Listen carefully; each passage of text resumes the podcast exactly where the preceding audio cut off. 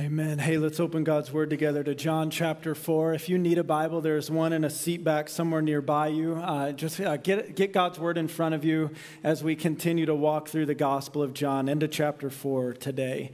Um, as you settle there, let me start with a question to just prompt us. And the question's this When's the last time you came to Jesus desperate? And if you think about that word desperate, we, we, uh, we know when we truly are desperate. You, you, you know it. Desperate, desperate has a sound to it, desperate has a feel to it. When's the last time you found yourself coming before your Lord desperate? Needing to see him work, knowing that apart from him intervening, there is no hope. Now, I, I, need us to start there from a, from a place of understanding what it looks like to be desperate, because what we're going to study today is, is a, it's an encounter between a dad who is the very definition of desperate uh, coming before Jesus. And, and as we get into the circumstances that have led this dad on a long journey by foot to where Jesus is, we'll understand why he is desperate. But something's going to happen in this encounter, a, a couple things. So, the first, we're going to see the next sign that John unpacks in his gospel. Now, remember, uh, throughout John's gospel, he records these seven different signs or miracles that Jesus performs. Uh, uh, William Hendriksen, who wrote a great commentary on the Gospel of John, he says this A sign is a proof of divine authority and majesty. And so John is recording for us again and again these times where Jesus shows himself, in fact, that he really is the Son of God, the Savior of the world. And John tells us that the whole purpose of his gospel is that we'd see these signs and that we would believe that Jesus really is the Christ. And so we're going to look at the second of these seven signs here today and what Jesus does. But as with all the signs, this isn't ultimately about the sign itself. It's not ultimately about the miracle itself. This particular miracle has great importance to get at the heart of what it really means to come to Jesus as Savior, to come to Jesus for who He is, not just what He can do. And, and, and you get a little bit of that as John sets up the setting of this sign. So get in your Bible, John 4, verse 43, and, and let me just kind of give the setting of this encounter between Jesus and this desperate dad. Verse 43 After the two days, he departed for Galilee. And then John gives some comments here. For Jesus himself had testified that a prophet has no honor in his own hometown. So when he came to Galilee, the Galileans welcomed him, having seen all that he had done in Jerusalem at the feast, for they too had gone to the feast. Now, John is doing more here than just setting up geographically where Jesus is going. Uh, we're told in verse 43 that uh, after two days, what, what two days? If you remember last week, uh, we encountered Jesus uh, with the woman at the well. Uh, he reveals himself to her. He tells her, I am the Messiah. I am the one that you've been looking for. They go to the town, they stay in the town of Sychar there for two days. And it's now after those two days that Jesus continues his journey north to Galilee. If you remember, at Sychar, uh, Jesus had revealed himself to Samaritans, and there, there's a lengthy kind of animosity between Jew and Samaritan. But at his word, at him just saying, I am the Messiah, many Samaritans come to believe. Now, as he's going back to quote unquote his people in Galilee, how will they respond?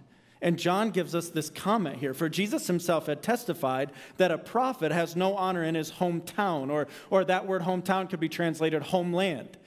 So Jesus is from Galilee. He's going back to Galilee. Will the Galileans embrace him simply at his word that he is the Messiah? And it seems like at first they do. Verse 45, when he came to Galilee, the Galileans, what your Bible say? They what? They welcomed him. And all seems right, and they're embracing him, but then John tells us why they welcomed him. They welcomed him because they, a lot of them were down at the feast of Passover and they saw those really amazing things Jesus was doing. So as he's coming back to Galilee, they're like, more of that. Let's go see what else this guy can do. And what John is doing is he is setting up something here.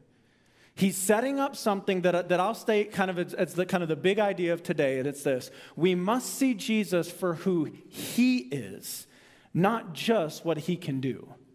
We must see Jesus for who he is, not just what he can do. And now, this is the setting of a desperate dad traveling miles to encounter Jesus here. And Jesus is going to use this encounter to teach us what it really means to come to him as we bring some of our most desperate requests before Him. So let me pray and let's ask for God's help. Father, as we just walk through this story now in your word, Lord, I just ask that your word would do what your word does. Lord, please encourage our hearts, convict our hearts, rebuke us where we need it. Lord, breathe life into our hearts where we need it. God, please use this word, use your word right here in a deep way in each and every heart. What's so amazing, Lord, is you know how to uh, perfectly um, use your word in each of the individual hearts in this room, and you know how to use your word collectively for us as a church. So, God, I'm asking that you would do a great work in our hearts. In Jesus' name, amen. Now, uh, f- four parts I want to walk through this story. And uh, the first is simply come and see, come and see. Come and see. Second part, go, go in faith. Third part, see him work. Fourth part, believe in him. Come and see, go in faith, see him work, believe in him. Let's start, let's start with, uh, sorry, not come and see, come and ask. Let's start with come and ask. Look at what happens here in verse 46. So he came again to Cana in Galilee, where he had made the water wine. And at Capernaum, there was an official whose son was ill. So let's just stop there and understand something. Jesus is back in Cana. This is where uh, he was at the wedding before and he turned the water into wine. Um, 15 miles east of Cana is the town of Capernaum. And it says there's an official in this town, what that probably meant is someone who worked for Herod Antipas. Herod Antipas was the Roman tetrarch or ruler of that region. Someone who worked from him had a son who was ill, and we're about to be told how ill. Verse 47.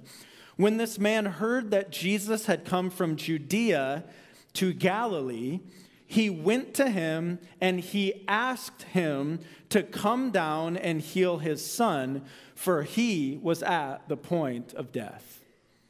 Now, if we can just take it, like, just slow down for a minute, take a deep breath, because sometimes when we're reading our Bible, we read lines like that, but we don't feel lines like that. Um, kind of just get into the reality of life. How do you feel? When you hear the news of a sick child to the point of death. Now, how would you feel if that was your child? So we got to understand something here that a dad, literally at one of the most desperate places of his life, has just made a 15 mile walk from Capernaum to Cana because his son back home is laying on his deathbed. How does desperate walk? How does desperate search once you get to the town of Cana? How does desperate talk when you find when your eyes finally lay on Jesus? This is this is a guy who is beyond desperate. And he's come and it, the, our Bible tells us he's, he's made a request. He's asked of something. And what has he asked Jesus to do come down and heal my son. Now, I, I just want to stop there before we go on in the story, and I just, I just want to ask this question of us today. Um, what do you need to come and ask of Jesus desperately this morning? Where do you need to come with a sense of desperation for something in your life? Maybe you walk in here today and your faith is, is beyond dry. Doubt has ravaged it.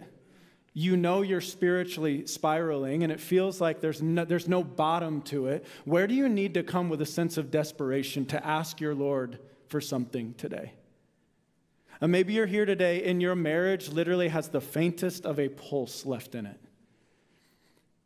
And for, for, for, for anyone from a human perspective, from the outside looking in, it, it, looks like it's completely done. Where do you need to come with a sense of desperation before Jesus this morning? Maybe you have a loved one lost, a prodigal, out on the run, someone in your family a mom, a dad, a brother, sister, a son, daughter, a friend who seems so far beyond the hope of God? Where do we need to come with a sense of desperation this morning? Uh, some of us, where do you need to re desperate? You know what I mean by that?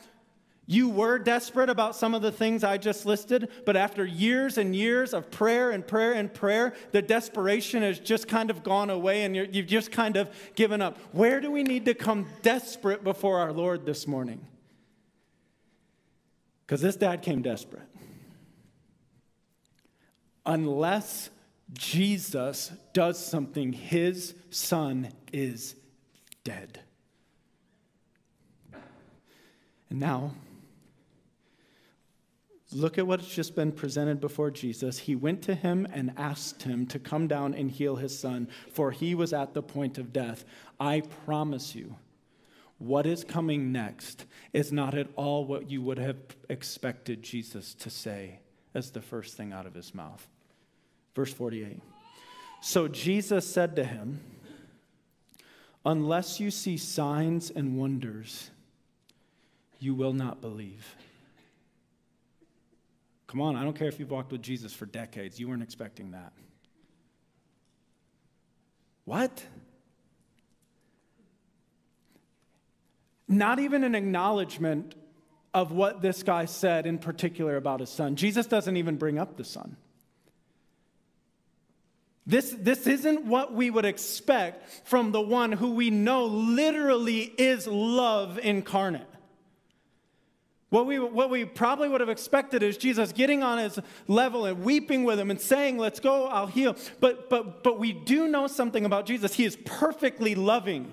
What he says here is not uncompassionate. He's doing something to get at the heart of this Galilean father, and more than that, to get at the heart of all of these Galileans watching and listening. What, what we have to understand when we read, unless you see signs, that you there is a plural you. That's a y'all. Jesus is saying, unless you all, he, yes, he's talking to the Father, but he's using a plural you. And he, this is a bit of an indictment on the Galileans. This is a battle Jesus has again and again with his own Jewish people. You guys always want to see signs, more miracles, more things. Take me at my word. I am the one you're looking for. And so Jesus is setting something up here, and he's doing it out of deep love for this dad and out of deep love for these people. Unless you all see signs, you will not believe. But the dad responds the way you would if you were the dad as well. Verse 40, 49. The official said to him, Sir, come down before my child dies.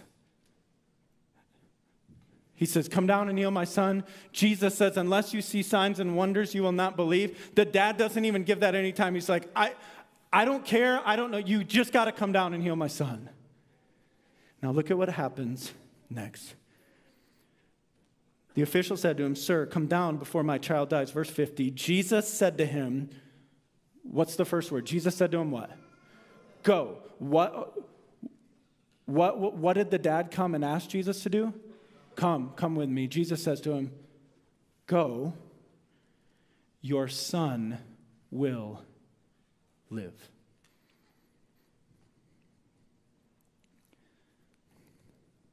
Will this dad take Jesus at his word?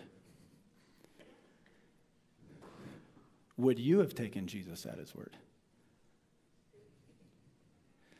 Now, if we're quick to say yes, it's maybe due to the fact that we have 2,000 years of history of a vantage point without the reality that's, that we're not reading a story about our son laying there on a deathbed. Would you be able, after a 15 mile walk, the whole time thinking what's going to happen if this all goes well? Jesus is actually going to come with me, walk 15 miles back. I'm going to be in the room when Jesus performs this miracle on my son. And instead, Jesus says, Go, your son will live. And this dad is left in that moment having to take Jesus at his word. So, what's he do? The man, what's your Bible say? The man, say it again, believed, and what did he believe? He believed the word that Jesus spoke to him and went on his way.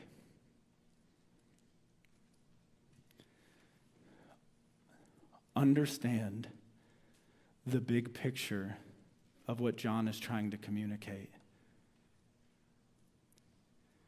John has already set up the stage that the problem with the Galileans' faith is that they just wanted the signs Jesus could do. You all just want signs, you all just want signs.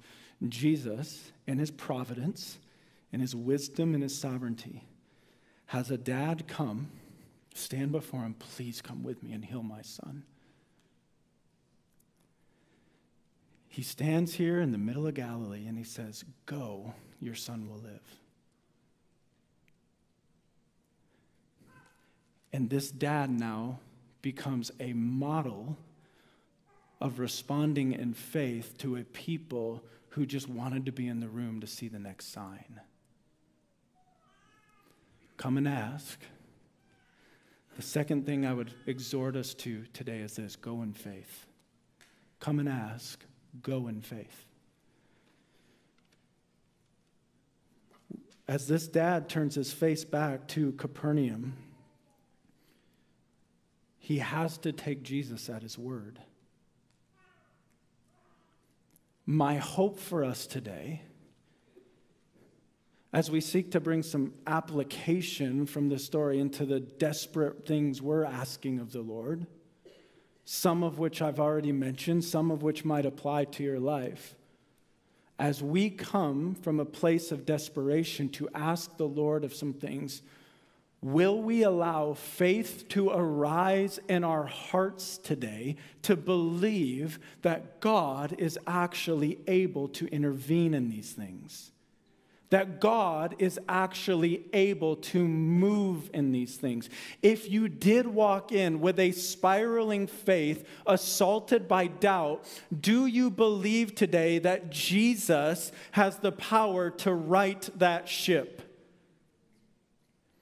If your marriage really is left with the faintest of a pulse, do you believe in the power of a Lord named Jesus to breathe life back into your marriage?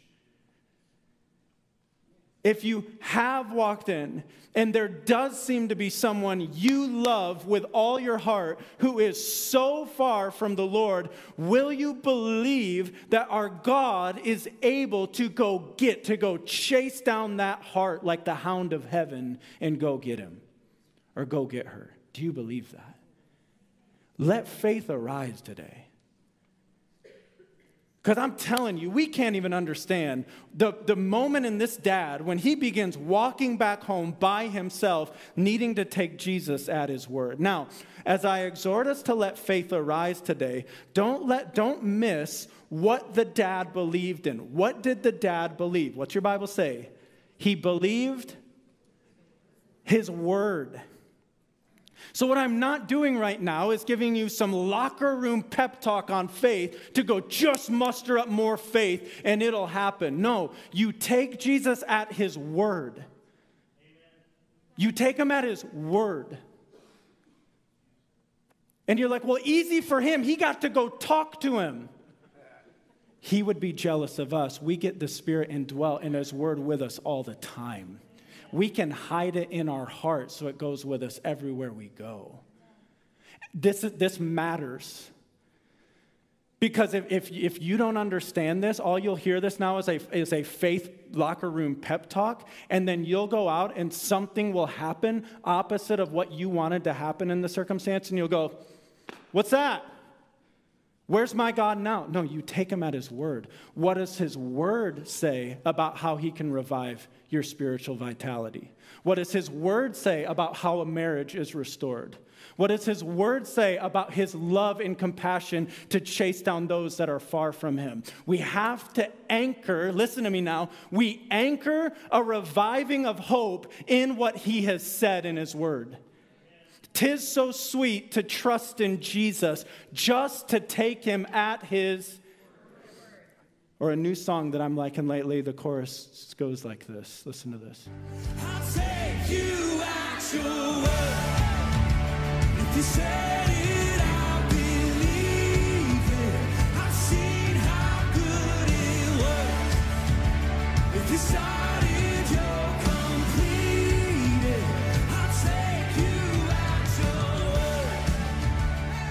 Yeah, yeah, yeah, yeah.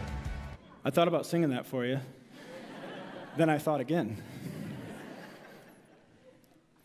So the dad takes him at his word, and this is so crucial in the heart of Galilee. The Samaritans had just taken Jesus at his word and believed in Messiah. I, I don't think, and, and, I'll show you later in the text why, I don't think the dad has like a holistic saving faith. He's just believed in this, this account that Jesus will do what he says he'll do. And so he's headed back now to Capernaum. And God is so good that before he even gets back home, he hears that God is at work. Verse 51 As he was going down, his servants met him and told him that his son was recovering. So he asked them the hour when he began to get better. And they said to him, Yesterday at the seventh hour, the fever left him. The father knew that was the hour when Jesus had said to him, Your son will live. So we come and ask, we go in faith, and then this is so fun. We see him work. We see him work. Think about that moment. The dad, from, for all we know, for all we can tell, he is by himself. He's walking back now. Off in the distance, there's a group of men. As they come closer, he realizes it's his servants, and they got, they got news. He, he's getting better. The, the fever's gone. And the dad, right? The dad, he's got to know why. Because this whole walk, you know, he's been wrestling with the, the, the, the, the moments of deep faith. Yes, he really will do it. He really will make good on his word. Mixed with the, motion, the moments of doubt. I'm, I went by myself. I'm coming back by myself. Will this really work? And he's like, When did it happen? When did it happen? They're like, uh, Yesterday, like the seventh hour. And he's like, That's, that's the moment. That's the moment by the power of his word over long distance, Jesus heals a child on his deathbed. See him work. Man, if you came in desperate today, and there's something he's reviving in your heart by the work of the Spirit, a faith is arising again and maybe your faith tank's going from half full to full, or maybe you're just back on the radar. Walk out of here with eyes open to see Him work. Oh, by the way, Him working could be uh, answering in ways that are different than what you want. Right? And what if that in itself is following Him in faith as well? What if that in itself is following him even in greater faith?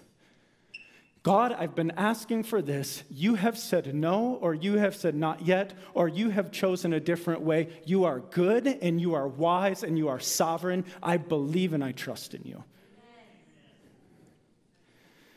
Come and ask. Go in faith. See him work. And oh, by the way, when we see God work, right, I am so bad at this.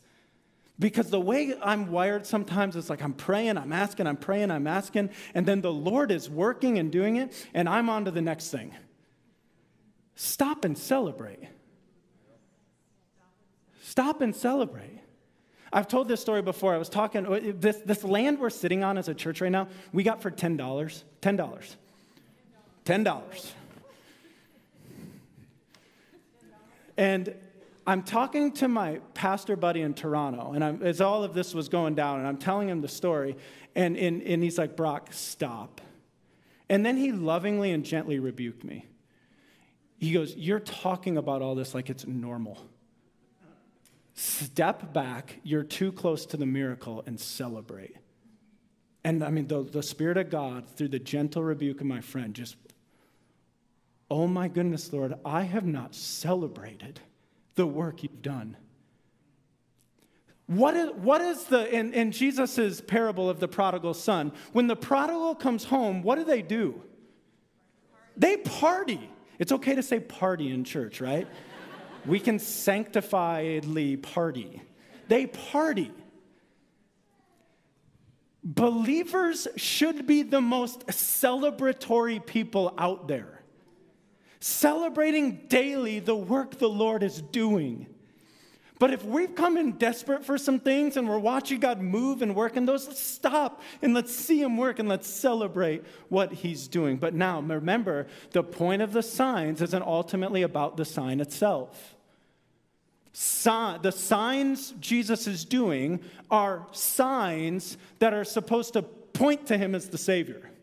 And this is exactly what happens in the story. Look what happens next. So the dad's like, That's, that's the hour. That's when he said, My son would be better. Verse, 50, verse 53 The father knew that was the hour when Jesus had said to him, Your son will live. And then look at what it says next. And he, what's it say? He, he himself believed. And it gets better, and all his household. This was now the second sign that Jesus did when he had come from Judea and Galilee. Come and ask, go in faith, see him work, believe in him. Come and ask, go in faith, see him work, believe in him. The dad leaving Cana to go back to Capernaum had believed that Jesus would be able to do what he said he would do to heal his son. Now, once he has seen and heard that his son was healed at the very moment that Jesus said it, it now says he himself believed. It brought him to a saving faith. The sign was a sign pointing to his Savior, and he embraced his Savior. And not only him, he and his whole household. John's whole gospel is about us seeing these miraculous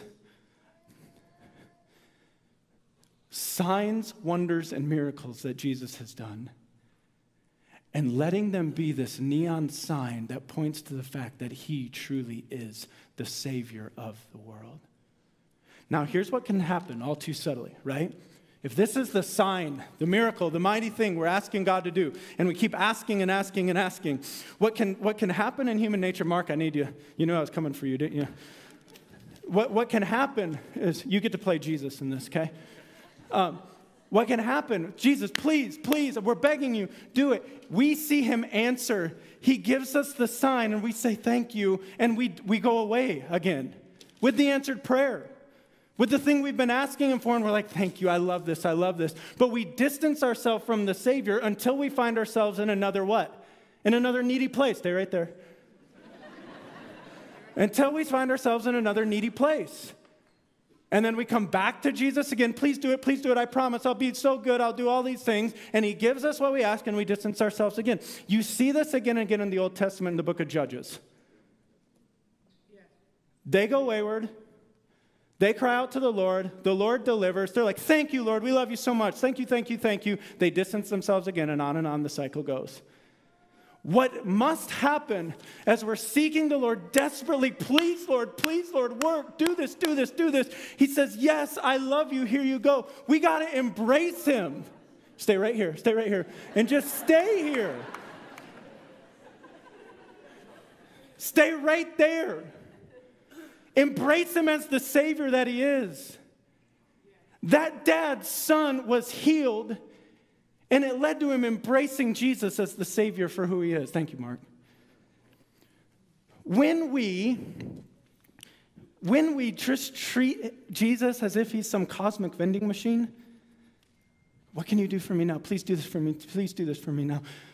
But we don't see who he is as the son of god and the savior of the world that that sign is to be a gift that leads me to embrace him we miss it because he's the ultimate gift.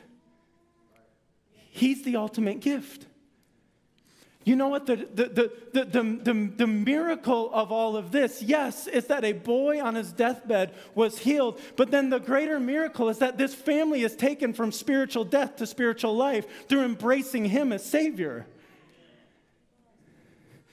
And this is what Jesus intends. We must see Jesus for who he is, not just what he can do. Yes, we're coming.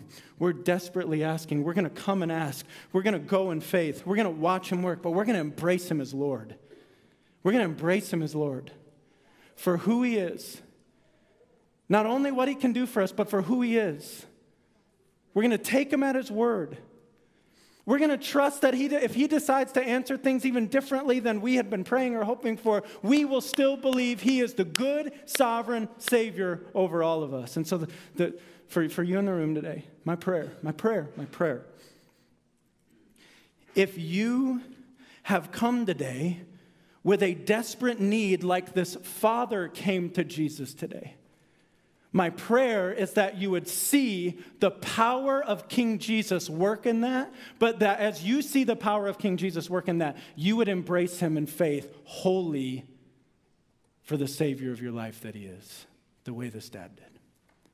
My prayer is if you walked in here today and you already do have a relationship with Jesus, you have believed in him to save you from your sins, as you bring desperate requests before the Lord as you see God work in that, it would lead you to a deeper abiding and embracing Jesus as the King of your life. Because that's what it ultimately is about. And with that in mind, we, we get to end our time in communion. And that's this isn't something separate from what we've talked about. It flows right out of what we've talked about. If you'd grab the communion elements. Um, communion, communion is it's an ordinance that the Lord has left with his church to observe. Uh, the, the Bible guides us on how to think about what's about to happen right here. That there's, there's there's a worship rhythm we build in as followers of Jesus that get our eyes back on the shed blood of Christ on the cross of Calvary. That brings us face to face with this reality. Brock, your sin cost the perfect Lamb of God his life. And for the joy set before him, he went and endured that cross. And so it, communion is this gift that God gives us to observe together to spark and ignite the worship of the death of our Savior on our behalf. The Bible also says things about how, how we're to do this because the Lord is so good. He knows, he knows our hearts. He knows how easy it is for us to go into kind of autopilot when it comes to these rhythms of worship. To go, I've, I've taken communion hundreds of times. Yeah, I, I know what this is all about. Now stop, stop. Hear what the Word of God has to say. That we're not to partake of this in an unworthy manner, but we're to examine ourselves there's an examining that's to happen where, as I prepare to take communion, I'm going, Lord, where have I been flippant with the sin in my life that has cost you your Lord, where am I believing the lies of shame from the enemy related to that sin instead of embracing the gentle conviction of your spirit to guide me out of that sin? Lord, what do I need to see rightly that I'm not seeing? Lord, will you give me a deeper understanding of what truly happened at Golgotha?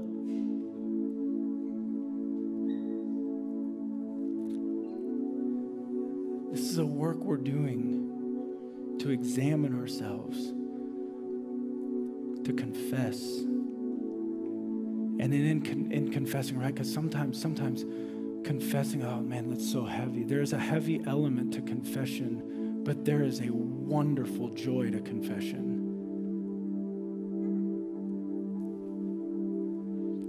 Um, not planned. Um, I got a text this morning I feel a sense to read it right now. On that note, if God loved us because we loved him, he would love us only so long as we loved him and on that condition. And then our salvation would depend on the constancy of our treacherous hearts. But as God loved us as sinners, as Christ died for us as ungodly, our salvation depends not on our loveliness, but on the constancy of God's love. Richard or Charles Hodge.